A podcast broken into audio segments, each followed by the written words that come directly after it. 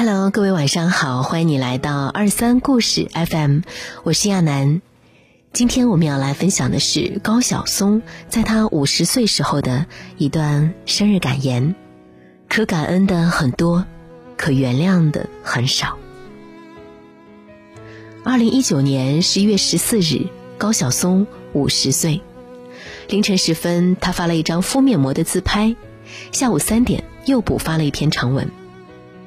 高晓松说过，二十岁认识到别人竟然比自己强，很痛苦，仿佛挑起了重担；三十岁认识到别人依然比自己强，很空虚，像挑着担子不知道要去到哪里；四十岁的时候意识到别人确实比自己强，很幸福，终于可以卸下担子云游一下。如今知天命之年，想做的事都一一实现了。心里的洞也一一补上了，那些心里积郁了多年的水，也逐渐被阳光蒸发。他说：“真的让我来选一万次，我都还是会选要出生于一九六九年十一月十四日，我要来经历人类历史上最波澜壮阔的这半个世纪。半个世纪疏忽而过，可说的事情浩如繁星。”我翻了他自二零零九年八月二十八日注册微博以来所有的六千一百八十八条微博，从中梳理出十三句话，作为一个过来人给予后来者的人生箴言。关于年轻，年轻时真心混过，到老了真心才能忍住寂寞。年少时，高晓松喜欢读金庸的武侠小说，把自己的三观总结为十二个字：不是权贵，不媚谢小，不畏残生。这种三观在他年轻时演变成了恃才傲物与飞扬跋扈。高晓松说过一句话：“幸好老婆没认识年轻时的自己，我自己都讨厌自己。”一九九二年，二十二岁的高晓松拍广告挣了钱，买了人生当中的第一辆车和一部三万块钱的大哥大，大哥大上还吊了一个三千五百块钱的 BP 机，配了一个特别贵的呼号，就一个数，呼六。那时候多张扬，一定要让自己特别与众不同。二十二岁发财了，二十四岁发表第一首歌《同桌的你》，又出名了。你想我那时候有多膨胀？年轻时，高晓松觉得自己是一朵大奇葩，别人都是一些其他的植物。长大了一看，是长得有点像大奇葩，但是命好。在三里屯酒吧街等人的时候，高晓松偶遇了二十年前天天靠着他们一帮混混做生意的卖花大妈。大妈问他。当年那些抱着大捧玫瑰、笑得像花儿一样的姑娘们都好吗？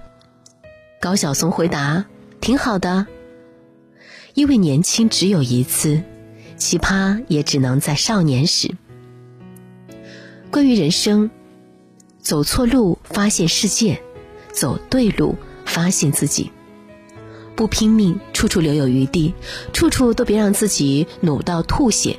你玩玩这个，玩玩那个，每一样都留着很多余地。高晓松说：“我正好就没拼命，我觉得这可能就是北京孩子处事比较特色的地方，干什么都别那么努，一只手用力，另一只手留着，必然还有点别的用。那点儿别的用被高晓松用到了五花八门的事情上。”本来科学世家出身的他，单枪匹马投身了音乐圈，考上了清华，不好好修无线电，偏退学去学电影，学了电影拍了青春爱不够，还要去拍武侠情。上帝抓着他的手，肆意的写歌写到了极致，他又投身互联网，规规矩矩做起了职业经理人。经理人体验的差不多了，又开始折腾脱口秀，还创办青书馆、小书馆、小岛，认真做起了公益事业。在滚滚红尘里摸爬滚打，高晓松把人世间想做的事，管他适不适合，管他对错，都给试了个遍儿。每个人都在窗前看见这个世界，有些人看见的只是镜子，有些人伸手不见五指。高晓松看过了万卷书，走过万里路，见天地，见历史，见众生，之后才最终见到了自己。关于爱情，他说：“无论爱恨，男人都是客人；无论年纪，男人都是孩子。男人绝情是自然科学，女人绝情是社会科学。一百个我爱你，难换一句我爱过你。前者让人笑，但不一定真；后者让人哭，但是真情。”一九九九年，高晓松第一次见到沈欢，当时就看对了眼儿。见面第三天，他就跟人家求婚了，对方当然犹豫不定。高晓松一边求婚，一边拿着烟蒂一次次烫自己的胳膊，十足的爱情大流氓。烫到第三次时，沈欢同意了，这是他的第一段婚姻。二零零一年，高晓松结束了这段烟蒂促成的短暂婚姻。少年得志的他，车没了，爱没了，方向没了。重新回到一无所有，遭遇了他口中的基础性崩溃。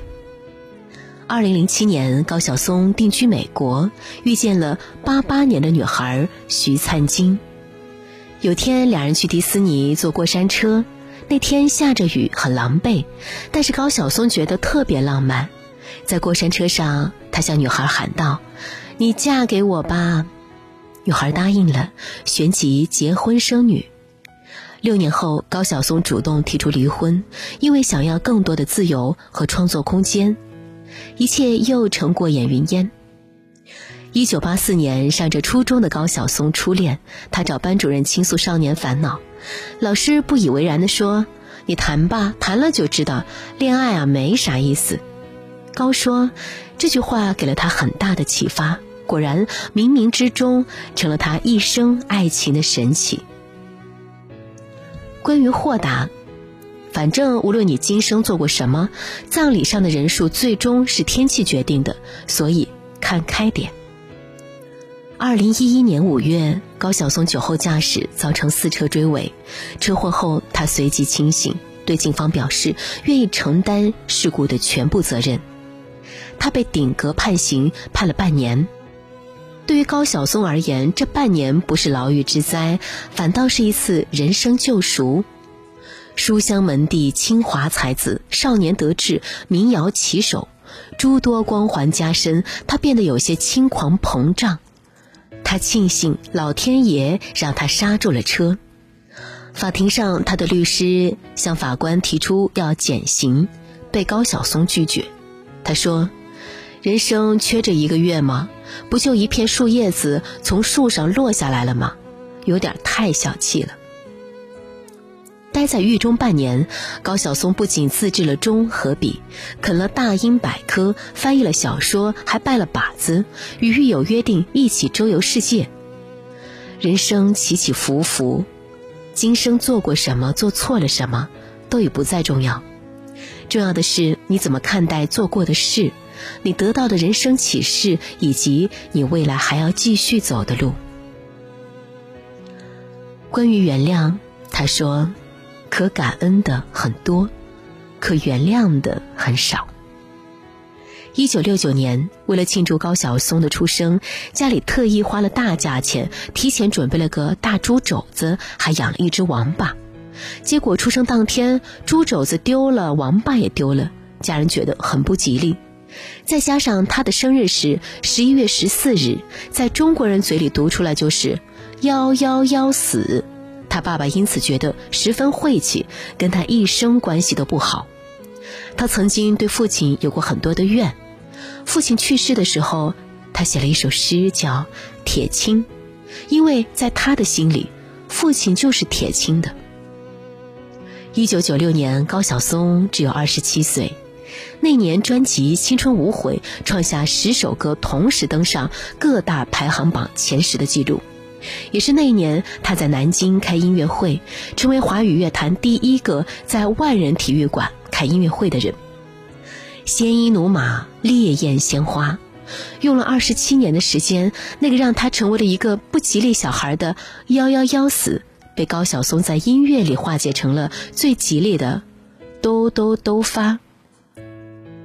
他说：“我原谅了父亲，也早就放过了自己。他把所有原本被怨的事情，都点化成了值得感恩的回忆。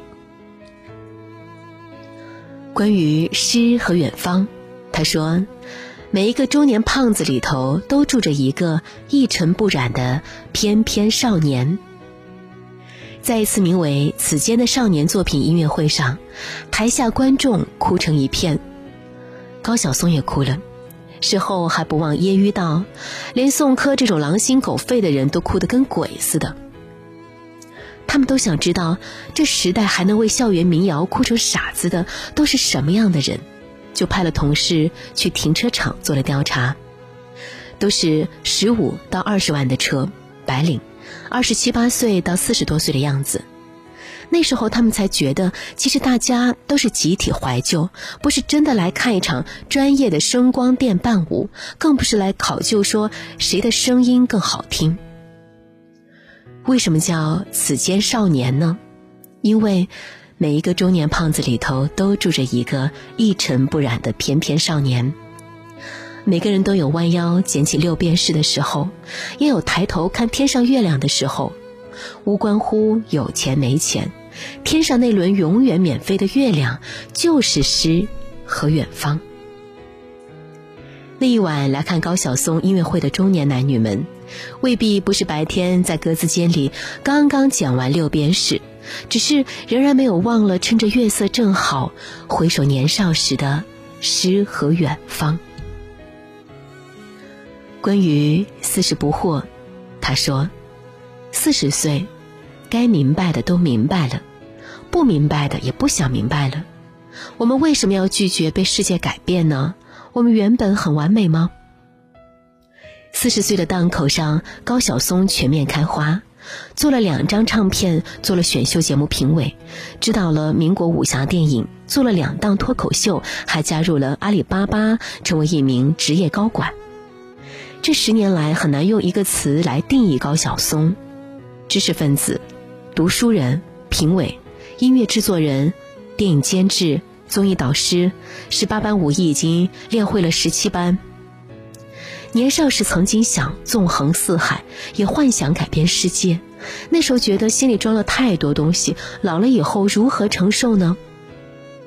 然而到了四十岁，突然想明白了，变成了自己生活的看客。青春已无悔，中年复无愧。从前执着的很多事情都不再想了。每个人的人生都是一根独木桥，大地看起来辽阔，其实是千百根独木桥拼起来的景象。所以，不要问路。关于叛逆，他说，在我的兴趣爱好里，想干什么就干什么，凭什么你逼我干什么我就干什么？我就不。一九九零年是文艺青年高晓松最重要的一年，摇滚乐振聋发聩。高晓松想组建自己的乐队，乐队需要设备，设备要钱，他没钱，去管妈妈要，妈妈不同意，说从小培养你是要你当科学家，没要你做个艺术，不能资助你。高晓松说：“我真的喜欢这个。”最后，他的妈妈妥协了。跟高打了个赌，你要是能拿着吉他一分钱不带去外地生存一个星期，我就出资资助你。于是高晓松真的背着一把吉他爬上了去天津的火车，在天津火车站的冷饮店，他在冷饮盒子上手写了“讨饭”的招牌，开始了艺术青年讨饭之旅。最后的结果当然是啥都没有讨到，他在校园里被校卫队揪住，没收了琴，也失去了饭碗。最终家里一分钱也没有资助他，他去找同学借了两千块，这才组了乐队。在后来的人生里，高晓松还有无数次的叛逆。他在微博上发自拍丑照，彻底颠覆了知识分子在大众心里的形象。他不肯买房，全世界到处跑，丈母娘不满，他戏谑道：“攒钱买飞机呢。”但是那些都比不得一九九零年。那次叛逆彻底改变了他，心里狂野的少年迈开了脚步，开始真正的追求远方。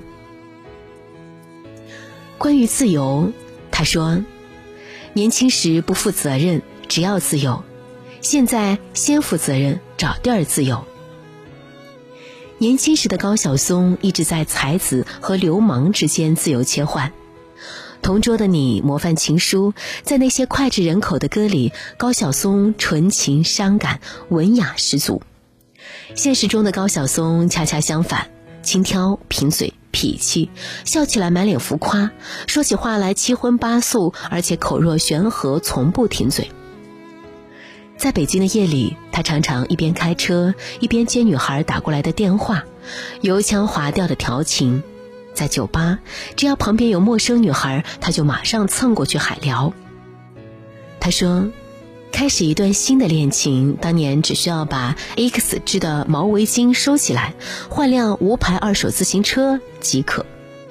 有一次，高晓松到朋友家小聚，一直吹天吹地，在座有一个漂亮姑娘，是他当天刚认识的。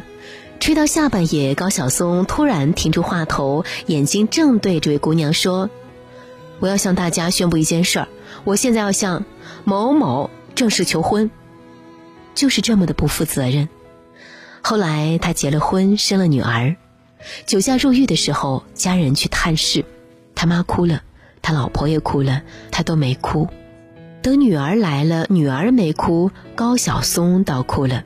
他说：“想到漫长的人生，觉得六个月不长；但一想到女儿，六个月很长很长。”年轻时，他肆意妄为。一心想的是自私的自由，后来对家人的责任成了羁绊，他才明白什么是真正的自由。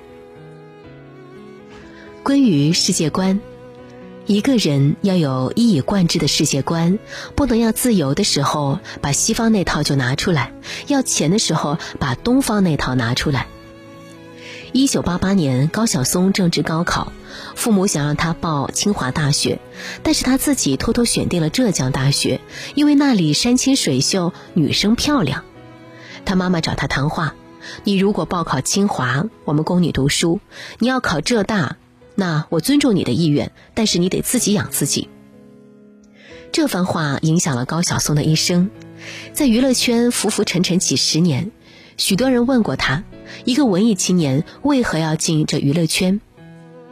五十岁的这天，他郑重回答了这个问题：“我寓居于斯，成长于斯，直至今日，几乎所有的荣光都是这个江湖给我的。这个江湖养育了我。我从小就被教育要有一以贯之的价值观。一个事物摆在眼前，不能只捡出它利好的部分，而不接受它有瑕疵的部分。要选择，便要全然接受下来。其实你我，不也是一样吗？关于意义，他说，人要是太在乎意义了，会损失很多意思。他说，我从小的阅读。基本上我不考虑这书有什么意义，只考虑这书有什么意思。我老觉得人要是太在乎意义了，会损失很多意思。别太相信从小被教育的那些意义，有意思才最重要。只要看有意思的书，只跟有意思的人聊天。人和动物最重要的区别就是，动物做的每件事都有用，但是人要做许多没用的事情，比如琴棋书画。比如，爱和等待。关于友情，他说：“我喜欢这样一群人，像大海里的岛屿，在风中呼喊，为夜航人唱歌，永远轻盈，永远滚烫，永远热泪盈眶。”高晓松加老狼，这两个名字放在一起，基本上就是一代人的青春背景。老狼看高晓松，觉得他乐观直率，让自己灰暗的宅男生活多了一点乐趣。他说：“我们俩其实就是互相看着个镜子，是相反的。正因为相反，就不得不吵吵架。吵得最厉害的那次，起因是特小的事。老狼觉得摇滚乐很厉害，高晓松觉得特傻没文化，俩人呢就吵了起来。吵架之后一两年都没联系。”有一天凑巧在一个酒吧见了，谁也不理谁。当时高晓松陪着一个外国乐队在聊天，他就跟乐队用英语说：“后面坐的那位啊，原来是我们乐队的主唱，我们以前挺好的。”老狼听到了，也听懂了，他就举着杯子示意，两人的结也就这么解开了。高晓松入狱那年，还收到了老狼汇来的十万块钱。开始高晓松不要，老狼说：“就当生日礼物。”高晓松觉得这钱是白来的，狂买了一堆名牌，一下给自己买了三万块的衣服。后来几年里，高晓松有一条出镜率很高的裤子，就是用老狼的钱买的，他穿着一直没换，见重要的人都穿这条裤子。老狼说：“我演出演了很多，你在里头吃糠咽菜呢，比较苦，我就这么想的。”高晓松说：“我要哭喽，说点别的吧。”就像那年演唱会上，老狼正在台上唱《同桌的你》，大家正要跟着合唱，突然停电了。台上台下所有人就都把打火机点着，体育馆里火光盈盈。郎朗觉得很温暖，他回过头去看高晓松，高晓松默默地站在后面，早已泪流满面。一九八八年十一月十四日是高晓松十九岁的生日，十九个朋友来生日派对。彼时父母在国外。初恋在眼前，爱与自由都在身边。一群年轻人唱起：“To be with you, to be free。”高晓松说：“那是生命里最美好的一天。反正你知道你会成熟的。既然你知道你有一天会成熟，而且会成熟很久很久，那为什么着急呢？那就先不成熟的，这样过吧。”